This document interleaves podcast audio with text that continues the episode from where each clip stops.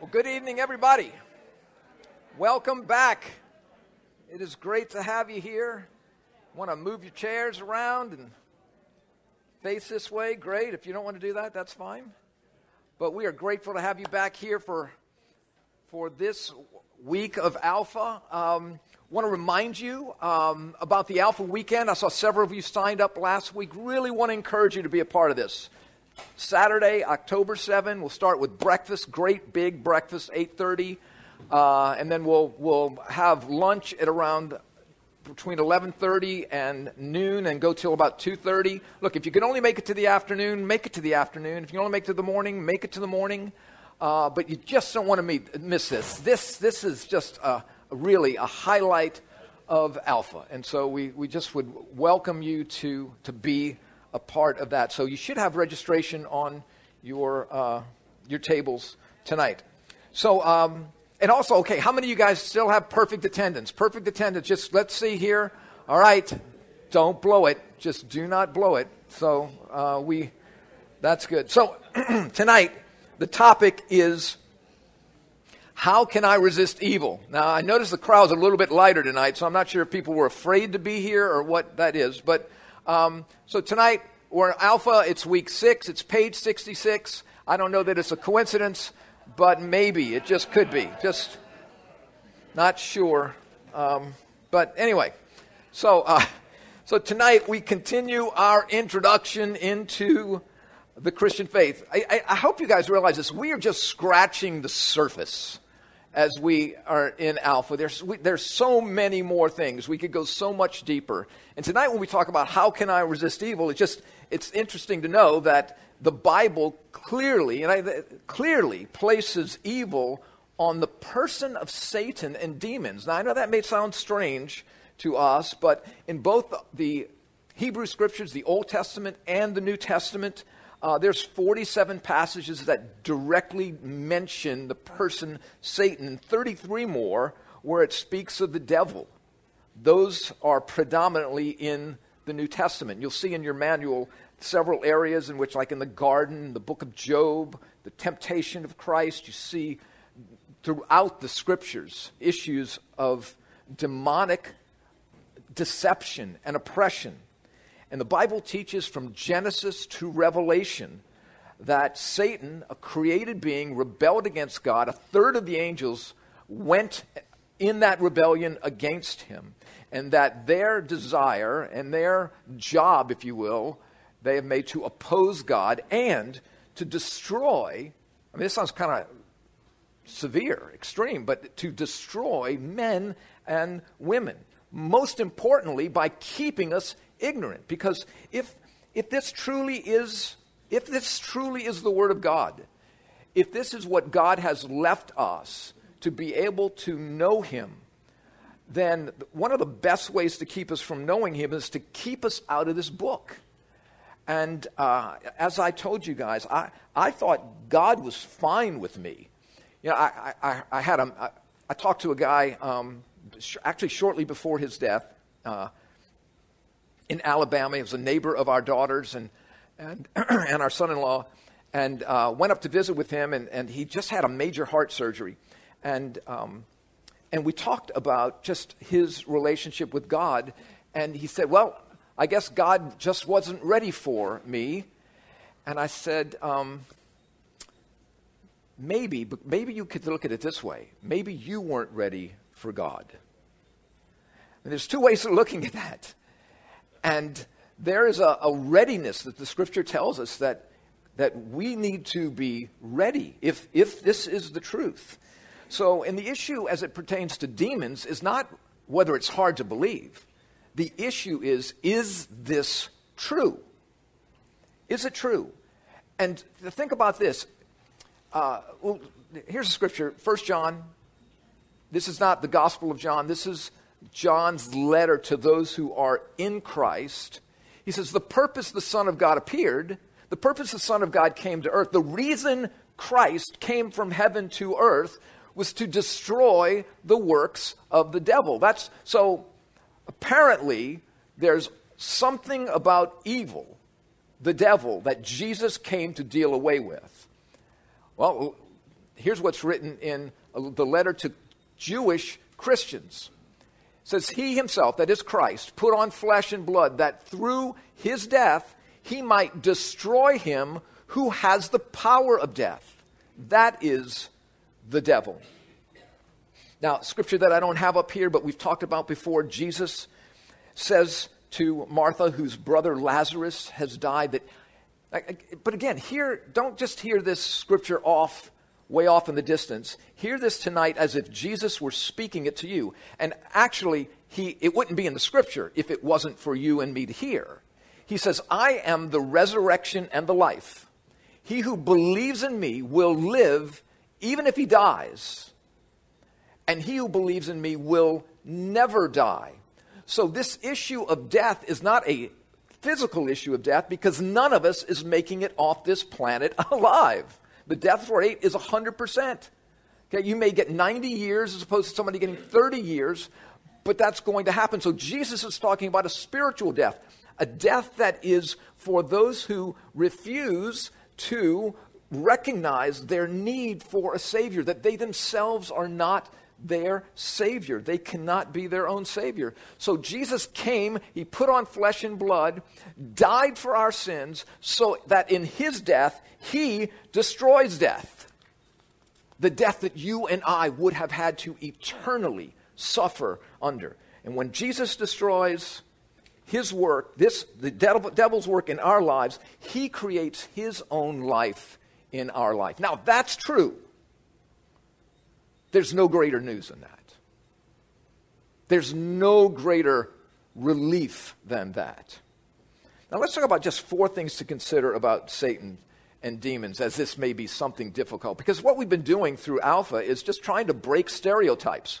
We've tried to break stereotypes of, of what the Bible is, break stereotypes of how do we have a relationship with God, break, break all these types of things that we just kind of grew up in culturally, in our cultural but not biblical Christianity. So here's something Tim Keller, the late pastor and author Tim Keller, left us things to consider about Satan and demons. One, that we're being simplistic and naive not to believe.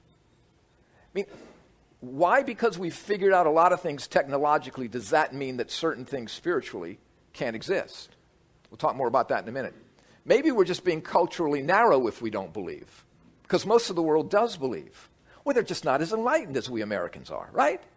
That must be it. They're not as advanced as we are, they're not as smart as we are. We want to make everything some type of illness. That there can't be a spiritual connection to that. Uh, you believe in God. Why not demons? If the Bible is true, and there are demons, there's no way to really respond to them successfully without being in Christ and being in the Bible. Okay, so, so, so these are some things that are clearly laid out for us. If there is a devil, as Jesus said, he wants you and me to take personally his work and you and I having a target on our back that he's desiring to hit square in the middle. According to Scripture, if we don't allow the work of Jesus to destroy Satan's work in our lives, then simply put, if this is true, Satan will eventually, ultimately, destroy our lives forever. It was Wayne Grudem in his systematic theology. He wrote this. He said, If Scripture gives us a true account of the world as it really is, if Scripture gives us a true account of the world as it really is, then we must take seriously its portrayal of intense demonic involvement in human society. Our failure, don't miss this, our failure to perceive that involvement with our five sim- senses simply tells us that we have some deficiencies in our ability to understand the world, not that demons do not exist. Well, I can't see them. I've never seen a demon. Well, maybe some of you would say that about certain people, but say, but that the issue is whether you can see them, whether you can see them or not is not the issue. There's lots of things that you and I cannot see. Like, for example, do you know what this is? Thankfully, it's not actual size. Okay? This, this is a dust mite. All right? Now, you've heard of dust mites, haven't you? Okay. I don't know if you've experienced dust mites. Anybody here allergic to dust mites? Okay, sorry, I'm sorry for you. Um, but right now, in your house, in your bed, according to scientists, there are thousands of these things in your bed having dust mite orgies, even as I am speaking. Now, I mean, th- I mean, this is just scientific. Follow the science, for heaven's sake, okay? So, let me just give you a little bit of information here. Beds are a prime habitat a typical, where a third of life occurs. I'm not sure how many of you sleep eight hours, but approximately a third of life occurs. Um, a typical used mattress may have anywhere from 100,000, don't be concerned, don't run out of here right now, please. 100,000 to 10 million mites inside. 10% of the weight of a two year old pillow can be composed of dead dust mites and their droppings. Mites prefer warm, moist surroundings, such as the inside of a mattress, when someone is on it. Isn't that great news? But I wanted to let you know tonight's Alpha is sponsored by MyPillow.com. For the best night's sleep in the whole wide world, visit MyPillow.com. Thank you. So, anyway, you know, we got to pay for this somehow. So thank, thank Mike Lindell for coming to the rescue. But again, here's the thing just because we can't see something doesn't mean it cannot affect us. For example, here we go. Um, okay, Petri dish. Do you, do you know? I'm sure there's a lot of scientists here that know what this is. This is actually the swine flu virus in a Petri dish. Now, thankfully, they were able to isolate the swine flu virus very quickly. They were able to locate the, the very center of it and, and deal away with it uh, quickly. But this is where they found the location of the swine flu virus. And that's just. Bah. So, anyway. So, but microscopes have been used to discover that things we cannot see with the naked eye are real. And before microscopes, we could only see the effects of the unseen world. Clearly, there are things that you and I cannot see that can harm us. Right? I mean, we know that. I mean, I mean, how many of us right now thinking, I never saw that COVID thing come on me? And the next thing you know, I'm down for the count. They are there, and our inability to see them really has nothing to do with whether or not they can do us harm. But it's the microscope of Scripture, if you will, the microscope of the Bible that brings us into the spirit realm to see things that you and I would not see, but for God using His Word to put a magnifying light on, that we may to a greater degree comprehend the presence of things that desire to deceive us and to do us harm. In ignorance, just like ignorance of physical things, ignorance of spiritual things does not exempt us from evil's effect. Uh, arguably, uh, ignorance may be the very effect of evil. Do you hear me? Being ignorant may be the very effect of evil, being ignorant without knowledge. You know? Where Satan would say, keep them out of that damned book. Well, that damned book, if true, is the only thing that undams us. Here's what, here's what Jesus said to his disciples He said, If you abide in my word, if you live in, if you rest in, if you long to be in my word, you are truly my followers. That's just the word followers. And you will know the truth.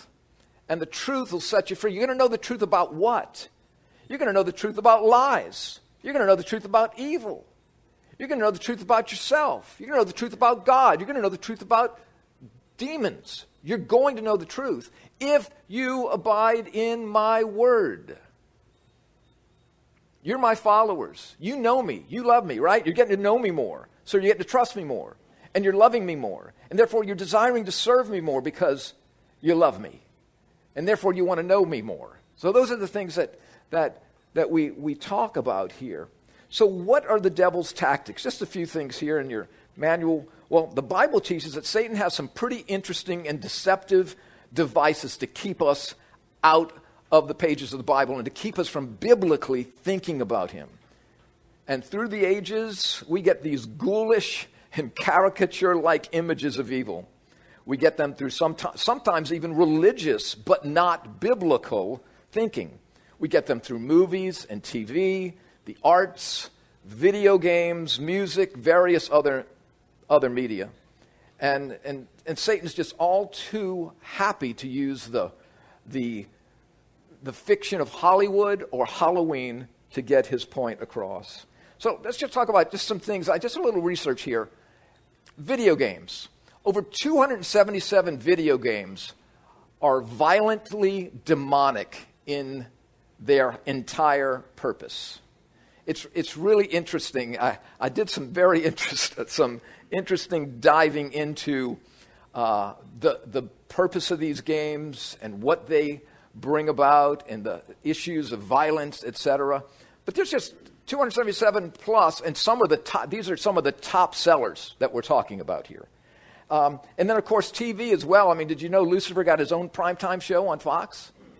Okay? I mean, that lasted for about five years, and then when they canceled Lucifer, Lucifer canceled the producers. Wasn't that interesting how he did that? Did, they just got right past you.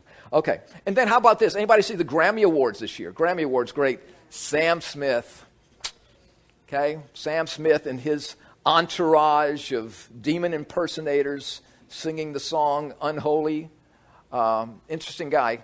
Um, and so here's them backstage just, you know, showing us a little bit more of themselves here. But uh, in 2000, around 200 horror films were produced. But by 2016, this number had risen to more than 1,000, according to the Horror Report. Are any of you subscribers to the Horror Report? Um, uh, yeah, it's called the Times Picayune. Uh, the genre, the genre now makes up more than 10% of all feature films made. Okay, Annette and I went to a movie that I would really recommend to you called Nefarious. It's anybody seen Nefarious? Okay, few of you saw Nefarious. Absolutely biblical horror movie. It's really interesting. I'll, I'll go go look at the trailer when you get a chance. But you know, when you go to a movie, you you see the trailers for the type of movie you're about to see. Well, Nefarious is R-rated and considered a horror movie. So guess what the trailers were? I have never, I don't know if any of you are horror movie goers, and I'm not judging you if you are. I, I could hardly make it through the trailer. Uh, I've never seen anything quite like this. And so, so there's all kind of great movies here. Now, here, now, how many Rambo movies have there been? I, I, don't know. A bunch of them, right? I think there's been as many Exorcist movies as there have been Ram. Here's the latest Exorcist offering to us The Exorcist Believer. Okay, opening in cinemas Friday the 13th, so you don't want to miss that. Okay, so um, the trailers on this are interesting, and then of course um, the Nun 2. I, I, I, missed the Nun 1, um, but but some of us who went to parochial school may be thinking that was my Spanish teacher. Um, so just some really interesting, interesting part things there. But it was C.S. Lewis. Remember C.S. Lewis, atheist, become devoted follower of Jesus Christ. He says there are two equal and opposite errors into which our race, humans, can, can, can fall about the devils. One is to disbelieve in their existence. The other is to believe and to feel an excessive and unhealthy interest in them. They themselves, that is, demons, are equally pleased by both errors and hail a materialist, that would be an atheist, secularist, or a magician, tarot card reader, uh, palm reader, seance facilitator, etc., with the same delight. See, too much emphasis, no emphasis. But if the scripture is true, that, then Satan fights on two fronts and has two intentions. One is to keep you and me out of the wheelbarrow, so to speak, to keep us from trusting Christ, to keep us out of the words of this book. And then, secondly, if he fails there, I know there are several of you here tonight that are in Christ. His effort is to keep you from living in the fullness of the joy and the meaning and the purpose of knowing Jesus as personally and as powerfully as he des- desires. So, his, his aim, if not in the wheelbarrow, is to destroy us forever. Um, this is what Jesus, Jesus gives Satan's resume right here in the 10th verse of the 10th chapter of God, of John. For the thief comes only. He doesn't take any time off to steal, to kill, and to destroy. I mean, his, his entire purpose, 365, on leap years 366, 24 7, is to keep us from coming from Adam into Christ, out of death into life. And how he does that, particularly with us Americans, is so subtle, is so very subtle. Let me not get ahead of myself.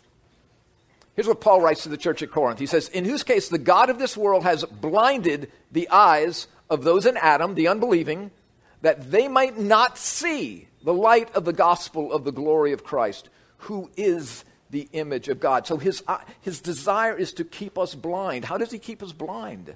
Well, if what the scripture says is true, is by trusting in so many things and having so many liberties in our, in our gr- great free country, with our, whether it's finances or your job or your family or your reputation, those things make us think everything is just fine.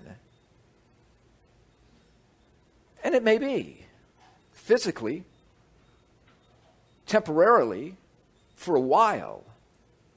But what if those are the very things that are distracting us, that even, let's just say, Satan would be using, demons would be using to distract us from seeing that my eyes are not seeing in the long run and even right in front of me what I need to see. There's a, there's a scripture from Psalm, in the Psalms 119, that says, God's word, if you will, God's word is a lamp to my feet. In other words, I see what's right in front of me that I could trip over. But it's also a lamp to my path, a light to my feet, a lamp to my path. It helps me in the dash, and it directs me into the line. Do you see that?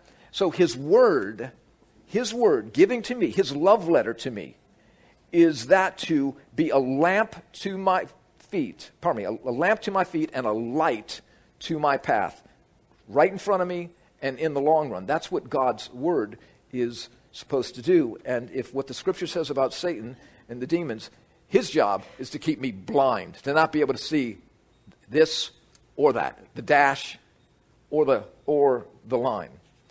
And so, so how does he do that? Well, he works through lies. I mean, he is. Here's what Jesus had to say about Satan. He says, he's talking to the. Now, it's interesting when he says this. He is talking to the, the religious leaders of the time. I mean, these are the religious muckety mucks. They, they are the ones that people look to. He says, You belong, that they're really meologists, is what they are. They're validating performance record folks. They're blessed vending machine people. He says, You belong to your father, the devil, and you want to carry out your father's desires. Well, he's getting in their face here. He was a murderer from the beginning, not holding to the truth. So he released the truth for a lie, for there is no truth in him.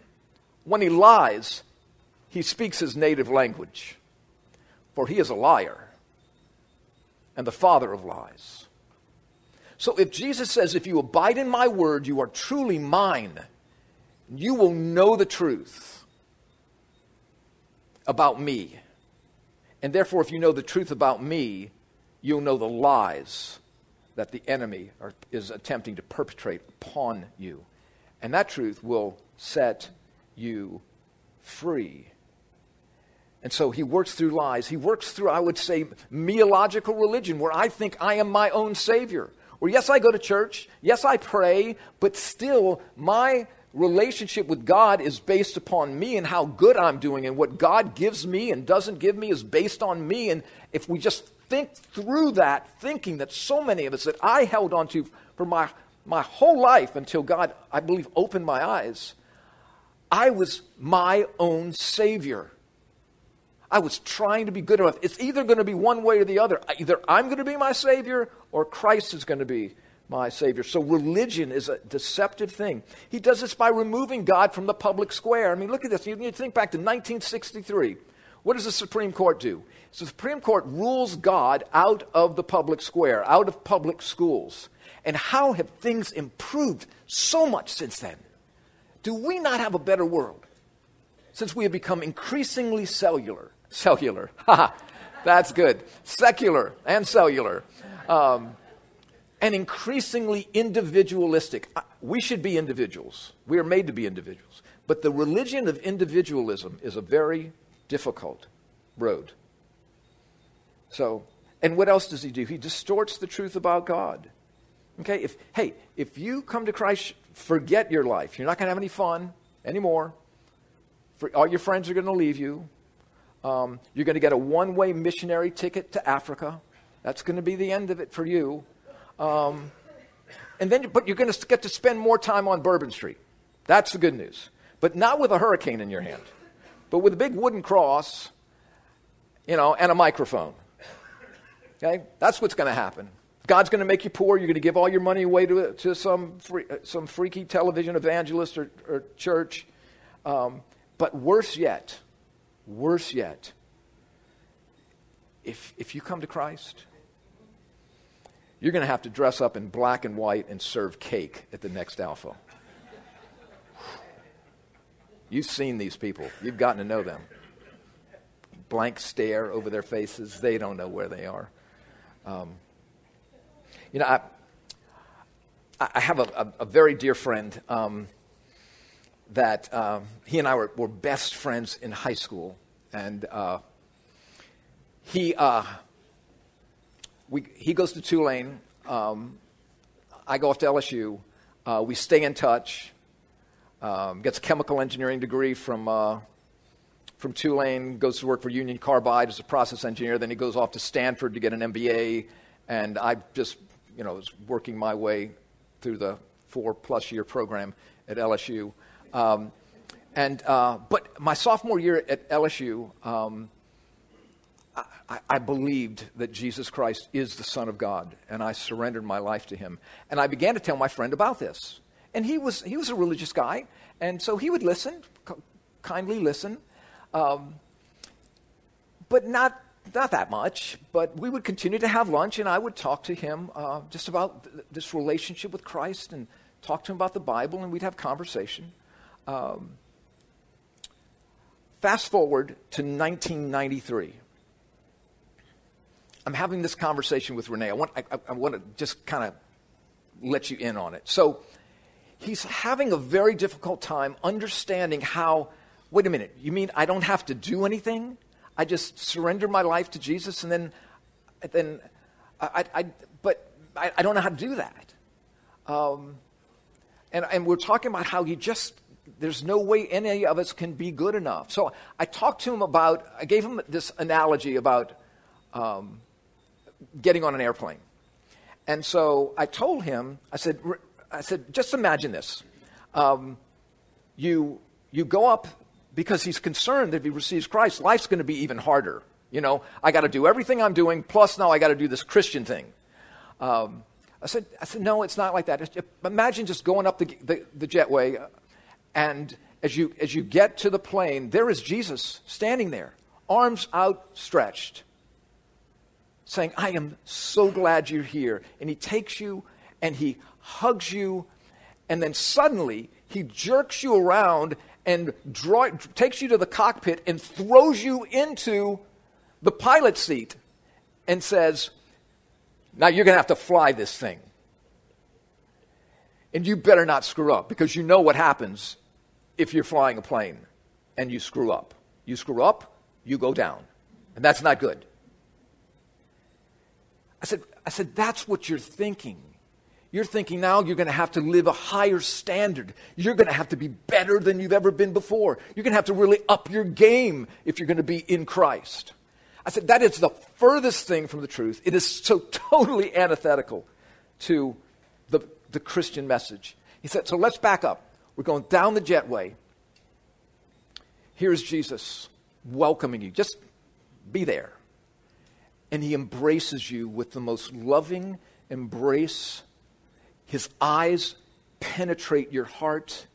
You see love like you've never seen before mercy and grace and total acceptance.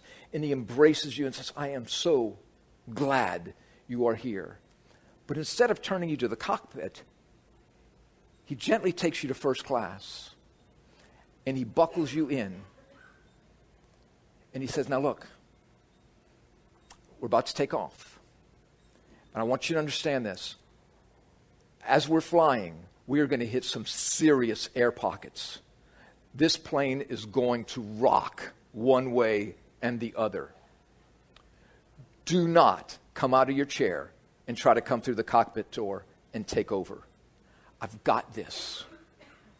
I'll prove to you that I can take you from here to there.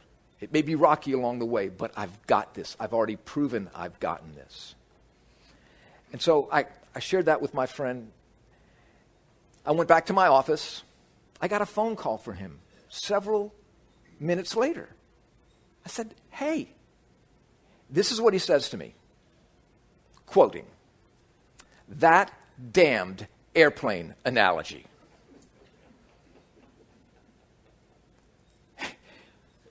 I said, okay, what about it? He said, I see. I see what you've been telling me. It's not about me trying to be a better me. It's about ex- surrendering control of my life to the one who came to live the life I couldn't live and die the death I would have had to, so that I could, so to speak, sit in first class, rest in Him. So I was so excited. And I just watched the change in my friend, the joy in my friend, um, in the midst of uh, the challenging business situation he was going through. So we had lunch together about four, five weeks later. I don't remember how long it was. It was a while later, but I'll never forget this. So um, he, says, he says to me, he says, Frank, do you know what took me so long to finally surrender to Christ?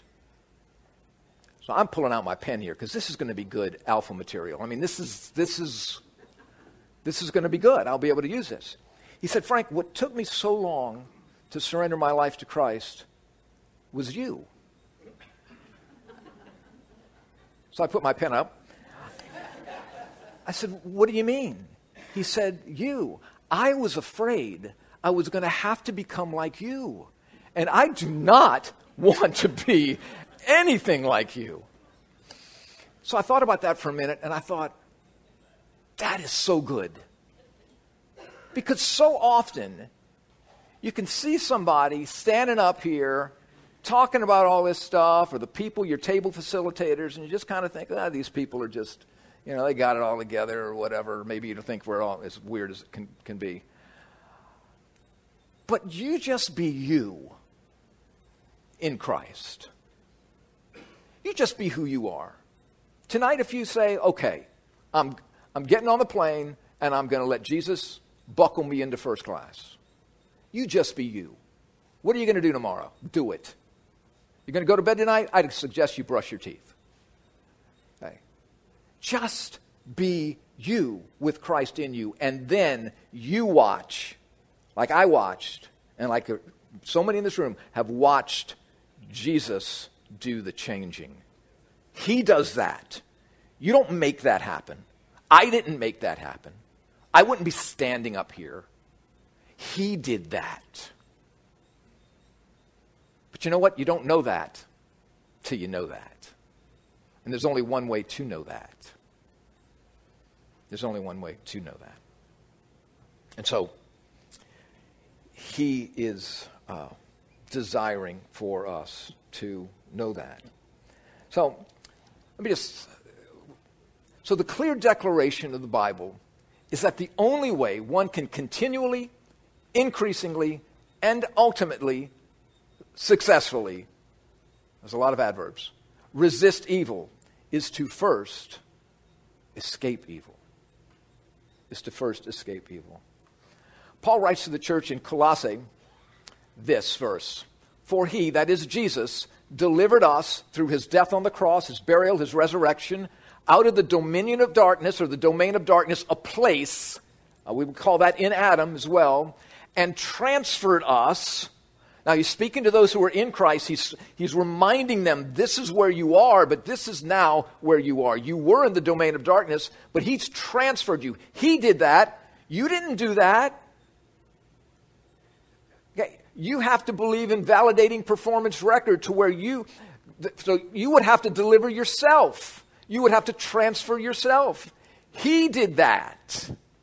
So if the scripture's true, you don't do that. I don't do that. Jesus is the one that does that. He delivered us out of the domain of darkness and he transferred us into the kingdom of his beloved Son. We see two addresses here. And this is what I want us to talk about just as I'm going to be done in just a few minutes. There is a change of address, but there's also an exchange of lives. So let's talk about this. Here is the locale of the dominion of darkness. Here is the kingdom of light, or also called the kingdom of God's beloved Son. Here's our Adam cup. Here's our Christ cup. Okay? Now, according to the scripture, that when we are callous, confused, curious, or convinced, we are still in the dominion of darkness. Now, look, this should, this should begin to bother you when I'm telling you this. Who the hell are you, Frank Loria, to tell me where I am with God? Well, I'm nobody, and I'm not telling you where you are with God. You have to tell yourself that. You really do. But what a great place this is to think okay, well, where am I? Where am I? Don't, doesn't matter what I say. I've told you. Don't believe a, a blessed word that I'm telling you. If, but examine and ask questions and see if this isn't the truth. So this is just what the scripture says. So again, I may be the, uh, the get upset with the Bible, but uh, or committed. Okay, this this is what's housed in the dominion of darkness: Satan, sin, death, slavery, bondage, meology, living under a validating performance record where you have to be your own savior, savior, believing lies and deception. If if the truth is the scripture, fear and uncertainty. Nobody likes fear. Nobody likes uncertainty. But that's what the dominion of darkness, this is what cultural Christianity, this is what the world's religions give us. In the kingdom of light, there is Christ. There's forgiveness, total acceptance, life in the dash and in the line, freedom, power in Christ over sin, salvation, being rescued, clarity of thinking, truth, and love and assurance. Um, but if we look at this, we just have to see that there, there are scriptures that supports this to help us think this through. Let me just share with you a scripture that Paul writes to the young pastor Timothy. He says that God may perhaps grant them repentance. Now, what is repentance? Repentance means simply you're going this way and you turn around and now you're going this way. It's turning from a worldview of beliefs and saying, no, I want to go this way now. I want to go this way now. So he may grant them repentance, leading to a knowledge of the truth. Okay, now remember this. Well, I'll, I'll finish reading this. And they may come to their senses and escape. Escape from what? The snare of the devil after, now catch this, now this is what the Bible says. After being captured by him to do his will. Now think about what that scripture is saying just for a minute. Captured by him to do his will? What does that mean? I mean, I don't feel like I'm out beating the drum for Satanism. And I'm sure you're not. I'm not saying you are. But if I am held in Adam's race, then my then I am by not being in Christ living out a life that is his will. His will is to keep me from Christ. Then then Paul writes Luke records Paul's words in Acts when God speaks to him that God is using him to open their eyes.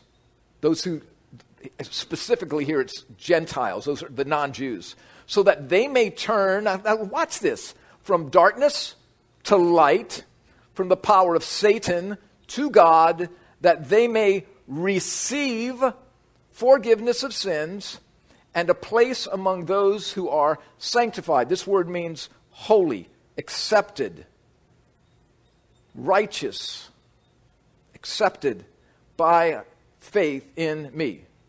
A place among those who are sanctified by faith in me. Where's that place? That place is in Christ. That's where that place is.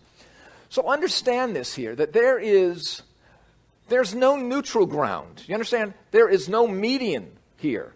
You and I are either in the dominion of darkness or we are in the kingdom of light. We are either in Adam or we are in Christ. I've heard some people say, well, I got one foot here and one foot there. I'm, with all due respect, no. No. It doesn't matter how good you are or how much better you may be than somebody else. If the scripture is the truth, this is not the place I want to be. But again, like we talked about a couple of weeks ago when we opened in a short prayer, ask God is this, is, this, is this the truth? If so, I don't want to believe a lie. I want to be free. And so we see these two scriptures that God would grant them leading to the knowledge of the truth. Don't you want to know the truth? I want to know the truth. I don't want to believe a lie. You don't want to believe a lie. I want to come to my senses if I haven't come to my senses. I want to escape the snare of the devil if there is such a thing. I don't want to be captured by him to do his will. And there's not one of us in this room that would say, oh, yeah, I would love to live my life captured by the devil to do his will. Not one of us. Ah. So, what are the things we look at? He is, if what the Bible tells us is the truth, he is an accuser. He accuses all the time. He tempts you to do something, and then you do it. And then on the backside of that, he accuses you for doing it, doing it and puts you on a guilt trip. Anybody ever experienced that? Oh, yeah, yeah. How often? So here, we're helped by Tim Keller again here with some of these accusations. That the devil wants to have us look more at our sinful work than the Savior's work. He wants us to be more navel gazers than looking up and looking into what God's Word is. He wants us to obsess over looking at past sins, selfish actions, where the result of the sin cannot be undone. Now, there may be some of you here tonight under that very canopy of guilt. Something you could have done and you didn't do it, and now you can't undo it. To think that current difficulties are a result of punish or punishment for past sins. That would just be kind of karma ish, wouldn't it? That is not biblical. Okay. That, you know, you did that, you said that, now you, now you're, you know, you, you sowed to the wind, now you reap the whirlwind. Congratulations, just desserts. You deserve that. That would not be a biblical position. Or cause us to believe that we wouldn't have sinful desires, or we wouldn't be in the mess we're in if we were really followers of Christ. Now, this is a good, this is a really good uh, slide for whether you're in Adam or in Christ. Cause us to believe we wouldn't have the sinful desires and we wouldn't be in the mess we're in if we're really in Christ. Can I tell you this? The Bible clearly says in Christ, you will have sinful desires. In Christ, you will cave into sinful desires. In Christ, you will not be perfect until you are with Him. I think I talked to you all about this last week. My children are perfectly my children, but they are not my perfect children. Did we talk about that last week? Okay. Thank you. I just want to know if you were listening. Okay, so they are not perfect, but they, are, they could not be any more Annette's and mine than they are because they were born physically ours. When we are born again, we are born spiritually Christ's. And though you and I continue to fail and do selfish things, we are in Christ. And those things, you will find them, as I have found them, begin to slowly fade away and then come back again, and then slowly fade, and then come back again. But here's the thing I'm in Christ. My security is in Christ, not in my performance. And that does not mean for a second I just live like however I want to. Because the more I've known him, the more I trust him. The more I trust him, the more I love him. The more I love him, the more I want to serve him, which makes me want to know him more. So important for us to see. See, because here's the thing. In Revelation 12 11, John writes, The accuser of the brothers and sisters, those who are in Christ, that accuser who accuses them before God, before our God day and night, has been hurled down. They, that is those who are in Christ, overcame him by the blood of the Lamb and the word of their testimony. Okay, so, so hear this. They overcame him how? Not by their own blood, not by their own sweat, not by their own tears. They overcame him by someone else's sacrifice, someone else's giving of themselves. And the word of their testimony is, I believe that. I'm with him. I trust him. I got on board the airplane and let him snap me into first class. I trusted. I relinquished control of myself to him. Did I understand everything? Do I still understand everything? Not even close. I don't even know the questions to ask, much less say that I understand everything. But he is overcome, this accuser, by the work of the cross and through the revelation that I have that says, Jesus, no more do I want to be a meologist. I want to be a euologist. I want to trust you completely, completely. And so, when we look at those accusations, I want to go back to that for a minute. When we look at those accusations, the, the good news is this that, that when Jesus hanged on the cross some 2,000 years ago, he died if what the Bible says is true, for every sin, past, present, and the ones you and I don't even know that we'll commit yet. Because he's not getting back up on the cross every time somebody sins. How crazy would that be? So, Christ, the Bible even says that Christ was. Now, I'm not going to say that now because I go, what? That's, I don't want you to do why any more than you're doing that already. But he died for sins, past, present, and future. He completely covered them. They are dealt with through his cross completely. And here's what Paul writes to the Romans There is therefore now, now, now is always now, right? No condemnation, no death, no hell, for those who are where? Is that two letter word? In Christ Jesus. Why? For the law of the Spirit of life in Christ Jesus has set us free from the law of sin and death, from the dominion of darkness, from Adam's race. How much condemnation? None. Why? Because Jesus drank the wrath that, was des- that I deserved to the dregs.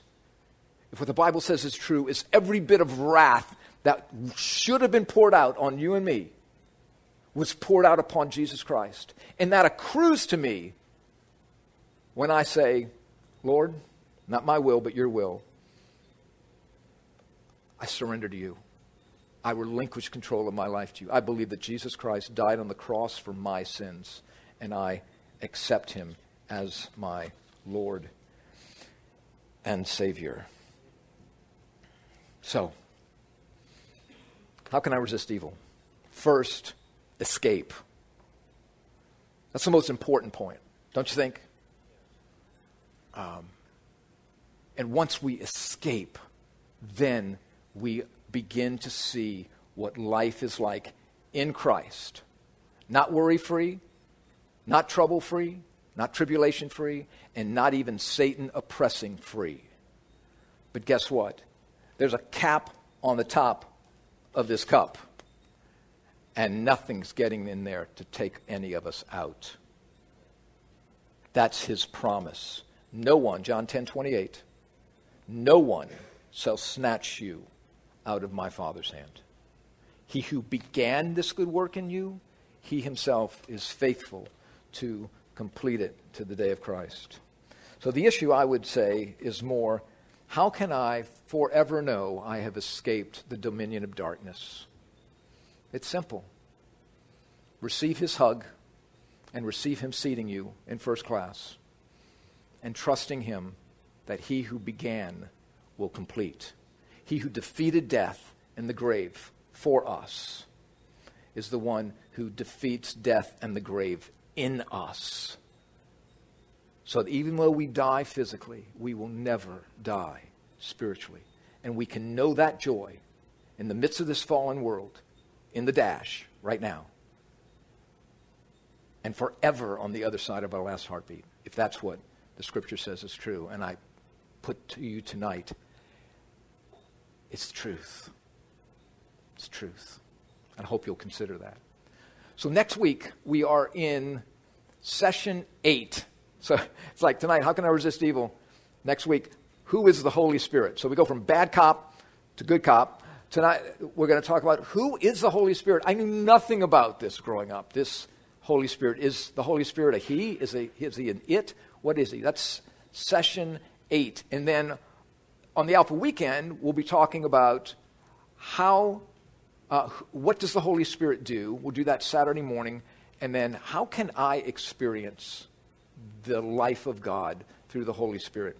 So, thank you so much for being here. Thank you for those of you who are watching live stream. Dickerson's, thank you for watching from Virginia. We appreciate you being here. And thank you all for being here tonight. Let's take a quick break, bathroom break, coffee, whatever, and let's get back to our tables. Thank you guys for being here.